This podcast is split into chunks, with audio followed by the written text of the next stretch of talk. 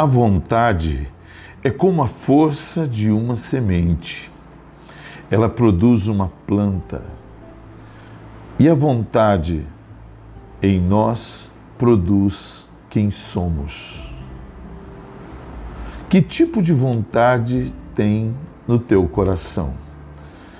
A vontade é aquela que vence a enxurrada dos problemas. A vontade é aquela que vence o desânimo, mas é necessário direcionar a tua vontade. Existe uma vontade para ser adquirida, a vontade de estar na presença de Deus, de trazer a presença de Deus. E isso fará toda a diferença na sua vida.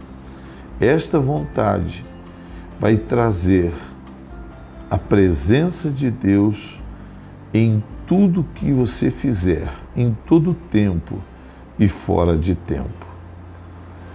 Eu sou o apóstolo Eliseu Rodrigues e estou aqui para te orientar na fé inteligente e na vida abundante. Até já.